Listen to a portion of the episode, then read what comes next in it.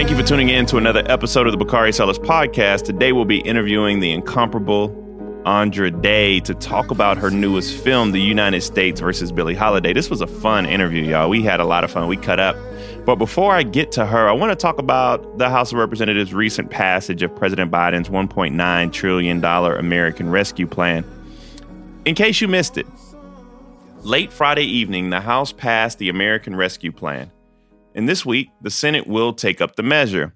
But one key provision that passed the House won't be in the Senate version, and that's the minimum wage increase, as the Senate parliamentarian ruled last week that we couldn't pass an increase in the federal minimum wage to $15 using the budget reconciliation process.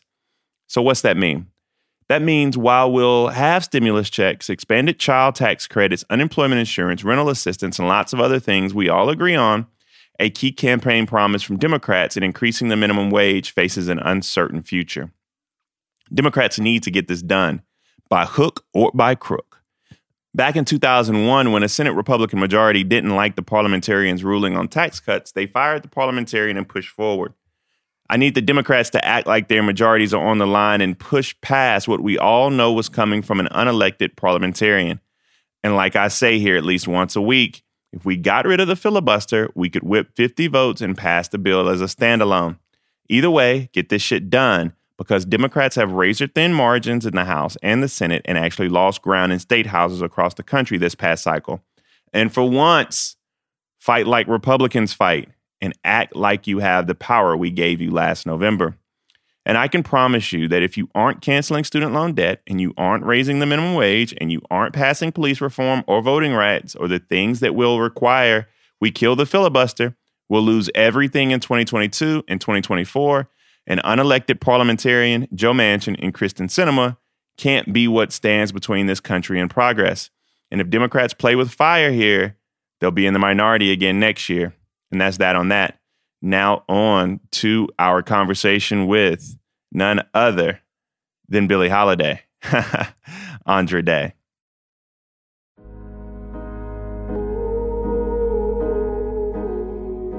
I know you're very, very busy out here changing the world and uh making this movie number one. And so I won't take up too much of your time. But Andra Day, thank you so much for joining us on the Bakari Sellers podcast. How you feeling today? I'm, I'm feeling good. I'm feeling, you know, um, I don't know how to describe it. Tired but energized. You know what I mean? Does that make oh, sense? Oh, yeah, you know? that makes yeah. that makes sense. I mean, it's different because I mean, you, you don't get the you don't necessarily get the energy from the crowds because we're in the middle of a pandemic, but you know you're doing something just and right. So that feels good to be on that trail too. And I love her. I love talking about her and Lee and everybody. So it's um, you know, it's energizing. Definitely. How are you? Man, I'm good. I got these twins, so we, you can swap out. That's why I'm I'm not I am not energized and tired. I, I got not complain. I will not. you can come get them. They buy one get one free today. Ah, ah, Say oh bargain deals. they do appear in the show every now and then. So if you hear them, just keep on going. We got Sadie and Stokely. They're, they're two year old toddlers running around here, so we just oh, okay. get it done how we can. Look, I start each episode pretty much the same way because a lot of people who, especially a lot of younger people who listen to this show, they just they don't necessarily see the hard work that it takes for you to get where you are, and they mm-hmm. just see you on the big screen and know that you're Grammy nominated. Uh, they know that you're a vocalist and now you're an acclaimed actress. But how did you end up uh, where you are? The evolution of your music career and how you ultimately pivoted to acting. I read somewhere that you were discovered in a strip mall. I mean, talk yeah. about how how you got discovered and how you ended up sitting here today. Yeah, so I was actually singing. It was like a store, a shoe store that was opening, and I was singing in front of it. And the um, this manager producer I was working with at the time, very grateful that I'm not working with him anymore, but God bless him. Uh, Don't worry. he right. oh, he see he see how famous you are right now. He coming back. He's saying you signed you signed some napkin in some We've diner. Already been through all of that. God, God bless him. Listen, then we move on. so, um, but yeah, but the one good thing that did come from it was that uh, he found himself in a pastry shop with um, a woman, Kai Millard Morris, who happened to be Stevie's wife at the time. And she heard the performance and she liked my voice and she played it for Stevie, who also liked my voice.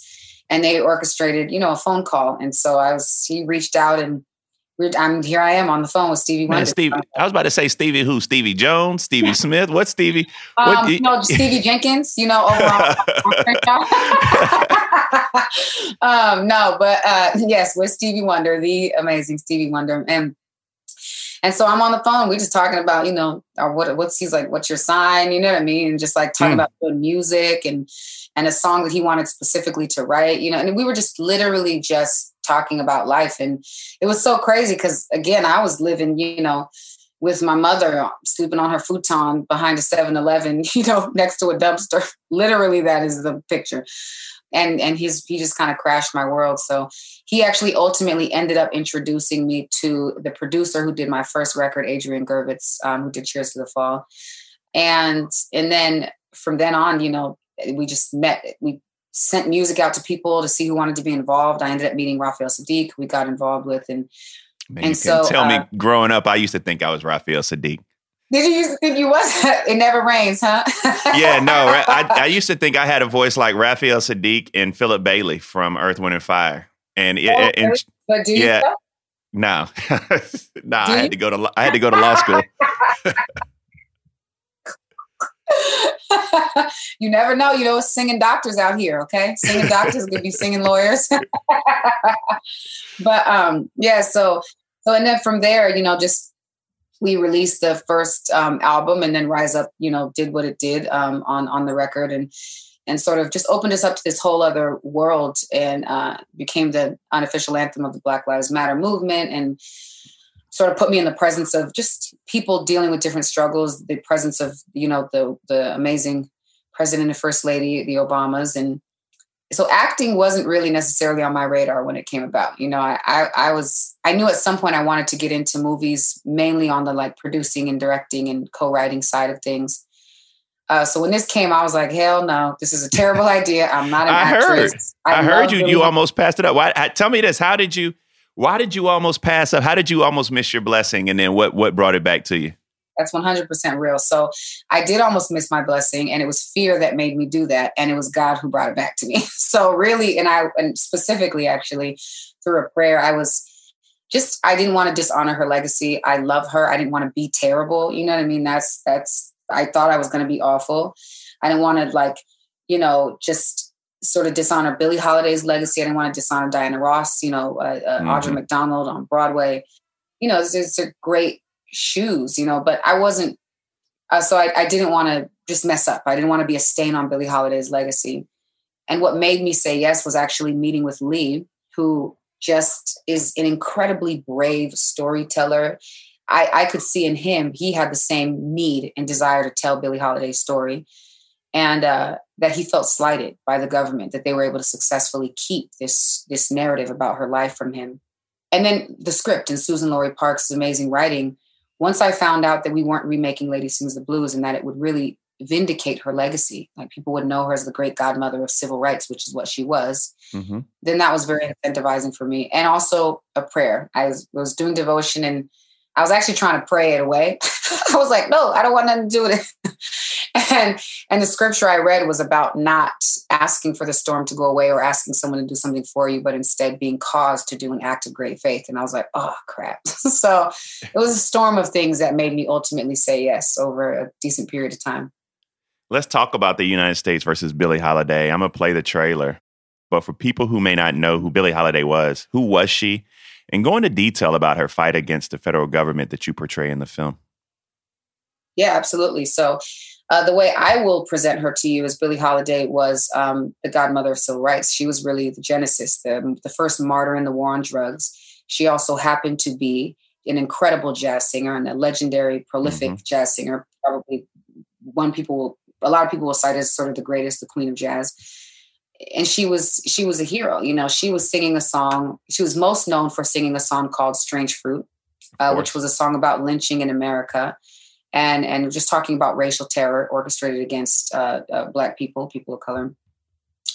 And she had, and she was integrating audiences. You know, she was one of the first artists to integrate Carnegie Hall, and she had the entire federal government, the FBI, the Federal Bureau of Narcotics, headed by Harry J. Anslinger, uh, J. Edgar Hoover. Um, the entire government was coming after her because she was holding a mirror up to them and saying that lynching in America is wrong, and she was shedding light on it and um, and they really targeted her unto her death you know that was one of the things they said is that give her enough rope to hang herself with. And so people also need to know that the war on drugs actually started in the 40s, um, really late 30s, early 40s.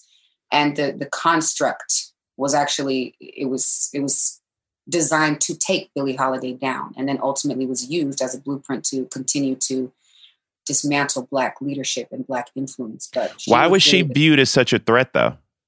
Mm, well, because it's truth, right? You know, I, of I course. I think a system uh, and truth is light, right? And shedding light in dark places that want to continue to be dark is dangerous. The, the government, as we know, is America, right? This this goes back to having a conversation about acknowledging that America is a racist nation. It has been, you know what I mean? And we have to have that honest conversation. And so, you know, they're trying to build and establish and and push a narrative of supremacy, right? And a narrative to us of inferiority a system, you know, in which um, inequality can persist and exist and um, and be normalized. And systems like that have to be built on lies. They have to be built on deception. Or as Bryan Stevenson of the Equal Justice Initiative says so brilliantly, they have to control the narrative. And Strange Fruit was a bright, bright light, a bright beam of truth um, into a system of lies. And I think truth is the only thing that can dismantle systems like that. And so it was definitely dangerous for their agenda.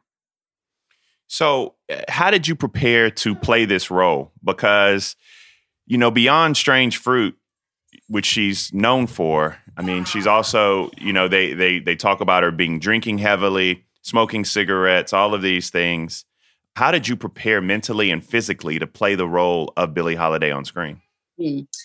Uh, I mean, you know, mentally, Lee is brilliant. So it was really about trusting Lee, trusting his vision for who Billie was. Um, and I did completely. And um, and then he sent me to Tasha Smith, who was my acting coach, and Tom Jones, who was my dialect coach, who helped me to find the voice. And it was about sort of trusting their process, you know, and and working together. And she worked with me. I did a ton of research on my own because I don't know. I'm a Capricorn, and that's what we do. oh yeah, y'all, Capricorns, boy, y'all are extra. Y'all are extra with a little bit more. We're extra, probably to our own detriment sometimes. But, but I, I, you know, I love her very much. So doing the homework was not a. T- it was something I love, love, love doing, and I, I scoured the internet and every book, and wore her perfume, and mm. and wore her jewelry, and even found like lingerie that she, a brand that she liked, a vintage brand that she liked.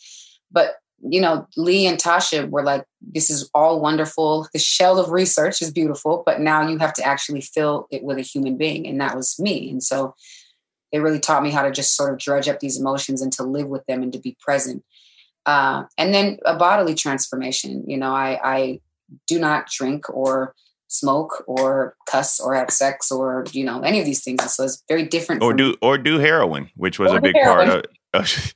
You know, if you would have if you would have said I don't drink, smoke, uh, have sex, but I do heroin on the side, that would have been one of the most unique interviews. Like, no, no, I do a little bit of heroin. No, I, I just, just don't a, do just, a, just a touch, just a dab. But you're not gonna judge me. But you're not gonna judge me. Look, just I only use heroin socially. You know what I mean? So, but um, no, so none of those things. But I did. I had a peace about it. I prayed heavily about it, and once I got that peace from my God, as I say, uh, then I, I dove in and I knew, you know, I was I did start smoking cigarettes because there's no way to fake her smoking. You're hard pressed to find a candid photo of Billie Holiday without a cigarette in her hand. She was a fish. She drank, you know, so much. So drank a lot of gin, lost a lot of weight, stopped sleeping. I stopped. Time eating. out, time out, time out, time out. So you you actually adopted minus the heroin, the bad habits that Billie Holiday took on. I did. Yes, I did. Yeah. And you just stopped them? You just stopped them cold turkey with prayer? Well, the cussing is still there, so I'm working on that one still. But uh, you can still you can still get into gates with a, with a couple curse words because if, that, if that's if that's the cutoff, then no, that's me personally. I just like try to not. You know what I mean? I think because I cussed so much when I was young, and I realized I'm like, sis, you ain't saying shit. Like you know, like so I was like, I tried to make an effort to stop so I could like really think about my words. You know what I mean? But but um, yeah, no. So I, I, I have since um, quit smoking, but but it was you know I I still what I thought would be five months, four months, you know, ended up being like a year and a half because we had all of this ADR work and these pickup shoots to do in 2020. So it was at first I was like, okay, you know, five months to a year and a half is a difference. So but I've since quit smoking and I don't drink anymore. And so, yeah, it did. Uh, it was definitely a, a change and a, and a transformation in myself. You know. Definitely. Now, I, you know, she's known for Strange Fruit, but we have a lot of listeners on this who may not know and on this platform who may not know what Strange Fruit represents. We've come to appreciate the song as a chilling depiction of lynchings in America, but give our listeners a glimpse into the era where talking publicly about black lynchings made someone a public enemy of the federal mm-hmm. government. Absolutely. And I mean, listen, this this stems back to really right the slavery, right? The emancipation, you know, and and the criminalization of of black bodies because it wasn't really right. until after the abolition of slavery, which we didn't even know until two years later, but that's a later conversation.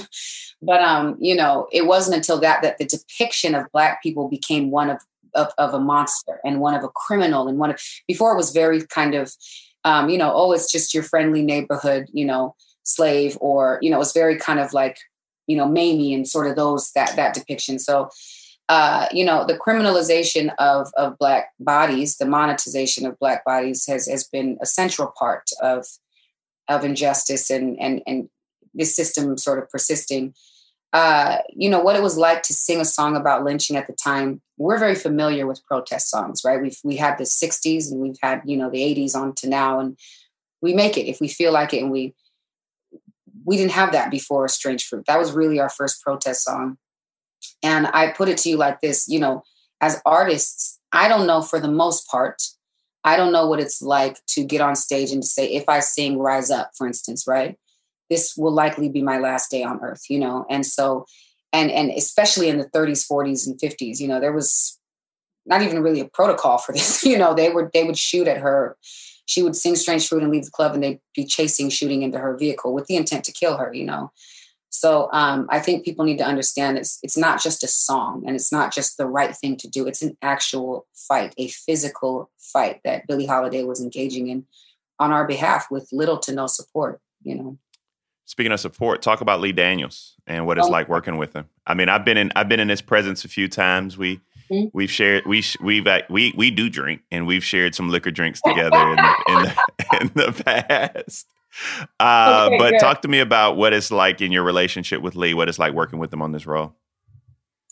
Uh, working with Lee is a lesson in not just filmmaking and not just acting and not just um, building a character and and layers of humanity. It is a lesson in fearlessness. It's a mm. lesson in art um, and in detail, in in sort of just an uncompromising will to to create the best thing that he can do for our people. You know, and that's and it's it's a lesson in fighting for Black stories. You know, it's mm. working with him was just I mean, I, I, have to tell you honestly, I don't think I would have said yes if it were another director because it was his passion and his. I'm going to tell her story and I'm going to tell it and I'm going to allow her to breathe. I'm going to allow this black woman to have layers and for her to be emotional and for her to express mm. and be strong and to be vulnerable. And, you know, we're put in a box often as black women. So it was just incredible. He would come to set. He created such a cookout family vibe when we were on set. And, and, um, I will tell you, it was because of him. And it was because of my incredible cast, every single one of my co stars, that it was really, really difficult for me to leave the set. It felt impossible, but it was just, it was really difficult for me to leave because, you know, it was a transforming experience. And, and he, his vision, you know, it's, it's not a biopic, you know, it's, it's a true story about her life, about this aspect of her life. It's a picture in time told in the lens of black opulence and beauty and all the things that inspired him with Sings the Blues. So I mean he's a great he's the greatest director and an incredible teacher as well. So it was it was a blessing for me. I'm changed by him. What's next? I mean, you you you chasing down Halle Berry now and Jada and all the greats now. You've gotten you've gotten a little taste of it. What other acting projects? I mean, especially that you had this wasn't like go and play yourself yeah. um, or just be you know we want you to play a teenage actress who falls in love or something like that this was immersing yourself in someone else so you've done what's very difficult what's next for you in terms of acting Uh, I mean, well, I'd love to work with all those ladies, you know, and, and, Viola, and you know, that would be amazing. oh yeah, Viola, Regina King. I mean, the black women are running the game right now. You guys are on right. top of the, on top of the game. All of them, you know, and so so yeah, I think for me in acting, I I um, you know, there's I'm just gonna. I'll probably do a few more things in acting. I'm not gonna lie, this role kind of took me out, you know, a little bit but um, but I will do a few more things. Definitely, I, I feel that I, I, really would love to get behind the camera, though. I would love to. Um, it, I, I've started writing some things, and so I, I wanted There's certain stories that I, I want to tell. Uh, so I'd like the co-writing, co-producing, co-directing side of things, and yeah, and I think really my motivation, you know, even though the movie was incredibly challenging, and I, I thought I would retire after, I really have a drive and a desire to help push what all of these great black actors are pushing, which is to tell our stories and to get there's so many stories like Billie Holiday's that have been intentionally suppressed, you know, and so I, I am sucking my teeth right now because you just said you thought you were going to retire after this. Now, nobody, you didn't think that. No, nobody on the team thought that. You just out here just trying to say stuff for people to hear. You, we knew you thought you were gonna go out here. You about to win some Oscars and be. well, I received that. That's amazing. But on set, it's so funny. If Lee, Trevante, and Tyler were here right now, they would be like, "We thought you was retired." Because on set, I was really like, Mm-mm. I was looking at my sister, said, "Girl, I don't want to go through this shit again." Like, you know, I was like, oh. But um, as you as you as you take right. a swig and, and, sip, and, sip, some gin. Sure we don't take no more scripts. no, no, more scripts. Where my gin at? Bring the gin out. but um, but yeah, I you know I realize it's just there's so many of our stories that have not been told, you know, and I, I feel like if I don't put my I should help to bolster the efforts of these great actors and filmmakers that are already doing it you know, if there's a platform, great. Let's tell more Black stories that have been suppressed. Let's tell more marginalized stories or give a platform to other marginalized communities to tell their stories and be represented properly. So, you know, I do. Uh, that is a driving desire to push that narrative forward and just to honor God in this space for me. You know what I mean? Oh, that's important. I mean, you it's very easy. I come from a world of politics. It's very easy to lose focus of your God in politics. And I'm assuming it's very easy to lose focus of your God in Hollywood. So that that challenge in itself is worth the strength. I guess one of the more important questions is how can people watch the United States versus Billie Holiday? Go ahead and get that plug. You got to get that plug. I got okay, Alexis on the bottom of the screen. Alexis on the bottom of the screen. She could be like, no, no, go back. Tell people how to watch it. exactly. Tell people how to watch it. So okay. let's see if I'm good at this. Okay, everybody. Um, you can catch United States versus Billie Holiday, a film by Lee Daniels starring myself and Trevante Rhodes. February 26th. That is Friday on Hulu. So come check it out. Come get some of this good truth, y'all. All right. Now, I'm not going to let you go just yet because we got to talk about your music career just a moment. Mm-hmm. There's also a soundtrack to the Billie Holiday film that you're a star of. I'm not sure if you've ever seen the star of the film also be the star of the soundtrack, except for maybe Whitney Houston in The Bodyguard and Prince in Purple Rain. Mm-hmm. Talk about your work in developing the soundtrack for this film. Mm. Well, that was really, I mean, most of the music that you hear on the soundtrack is actually music in the movie, you know. So most of what you hear on the soundtrack is me actually singing as Billie Holiday. So the only song that actually has my voice as Andra Day on it is uh, Tigress and Tweed, the song that I wrote for the end title with um, Raphael Saadiq. So this was really, I mean, it was, you know, it was Lee's brainchild, honestly, and it was, uh, um, and he worked with um, with Salaam Remi, you know, and and myself just sort of picking the songs and cultivating. But you know, so it's it's really his brainchild because it's also the music. So when you listen to the movie, you will hear all of these songs performed in the movie as they are um, on the soundtrack. And it was it was pre-record. We did pre-records um, in August before we filmed, and then some of it is live because he saw that I was in a very I was in a different place. I was deeper in Billie by the time we got to set. And so he did some of them live, like Strange Fruit You Hear is live. Mm. Uh, so yeah, this is brainchild. The is that, that, a hard? Is that a hard song? I mean, as a singer, and I mean, I, I, I don't. We're not trying to hurt anybody's feelings, but is that a hard song to sing? Uh, yeah, I mean, it's it's it's a hard song. I mean, vocally, technically speaking, I guess not. It just depends on what. That's kind what. Of, I, yeah. Yeah, it depends on what kind of vocalist you are. You know what I mean? But it is hard because the, the, the, toll and you know where you know where it's hard? Not necessarily in the range it is the phrasing. Billie holiday lands every sing and that is part of her genius. You know we phrase songs the way we do nowadays because of her and most of us don't realize it you know? So that sort of free form phrasing is her signature.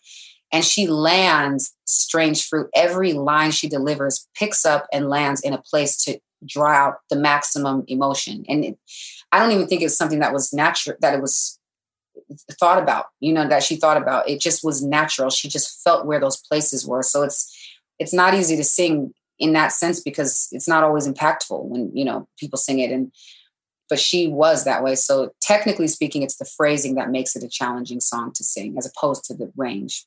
So what's next for you? I mean, we got another album coming out. Me another Me what? too. You gonna you gonna create about a you about to you about to start your own your own gin company. Your own Yes. Now that I know about the different types. I remember being, you know, it's so funny. I was like at a bar. It was actually one of my favorite restaurants when I was in Montreal. And I was like, Can I have a gin? They were like, Well, how do you want it? Do you want it? To? I was like, Listen, I got to tell you, I don't actually drink. I'm just having to fuck it up tonight because I'm Billie Holiday. And they were like, Okay, cool. so they were like, not only is she drinking, but she crazy. Yeah, this woman right. thinks she Billie Holiday. right. So I was like, Whatever you think I should be drinking, do that. I I don't um I will tell you this. I, I people are gonna pick on me, but I, I had a bad college experience uh on gin. So I drink everything else but gin. That's gin turns me into something else. I woke up beside anyway, I just I didn't have a good experience on that gin. that was a real, that's a nice cut on that story. I, was- I just edited myself. Never mind. Never mind. Gangster self edit. Yeah, I, I yeah, well, I mean, it gives you an idea. This woman will wake up and drink gin, a pint of gin, the way you know you might get up and drink coffee. You know what I mean? So it was like, Yeah. yeah. So yeah, but but there is an album coming. Tigress and Tweed is actually the first single off of the album as well, and the album releases June fourth. So I'm really Wow. excited about. this Let me just tell you, I've done a hundred episodes of the Bakari Sellers podcast, and the energy on this one's just different. So uh, Oh you, man, it's- that's a blessing. Thank you. yeah, Thank nah, you. you're dope, and I wish you nothing but the best of success. I think that after this movie hits, you're gonna have to get a bigger, a larger back end on the next movie. yeah. Tell Lee, look, we're not talking in half percents. I need a, I need two, three, four, five percent on this back end. A I little need whole different. numbers. I need whole numbers. whole numbers. They be trying to give you them quarter quarter percents. No, I need whole numbers. So thank you, Andra Day, for joining the Bakari Sellers podcast. It's been a blessing. Thank you. God bless, brother. Appreciate God you. bless. All right. Before I let you go, I wanted to put out a call for action for our listeners for mayoral election happening tomorrow in St. Louis, Missouri. I'm supporting my friend Tishaura Jones for mayor, and you should too. St. Louis's current mayor, Lyda Krewson, has been an unmitigated disaster. And just like about every American city in the past year, has experienced spikes in violent crime, and in St. Louis's case, a recent uprising in its local prison adds to a host of other issues that have left the city in a downward spiral. But Tishaura can turn things around, I believe. She'll strike the right balance between a police accountability and reform. She has a vision for actually building affordable housing instead of just talking about it like a lot of mayors. She'll be a voice for Black St. Louis residents who haven't had a Black mayor in ages. And I'd be remiss if I didn't start off Women's History Month by endorsing a Black woman who'd be the first Black woman to lead the City Hall of St. Louis. I know we gave Black women their flowers for saving us in 2020, but it's time to elect them in 2021 and 2022, and we can start with Tishaura. We can't just support the Kamalas and Stacys when they're household names. We support them when they're our candidates for mayor, DA, and state representative now. And I'm sure she'd appreciate the support. So when you finish this episode, head on over to www.tashar4, the number four, mayor, and donate a few dollars to support her election day operations. And that's that on that. Thank you for tuning in to another episode of the Bakari Sellers podcast. We'll see you on Thursday.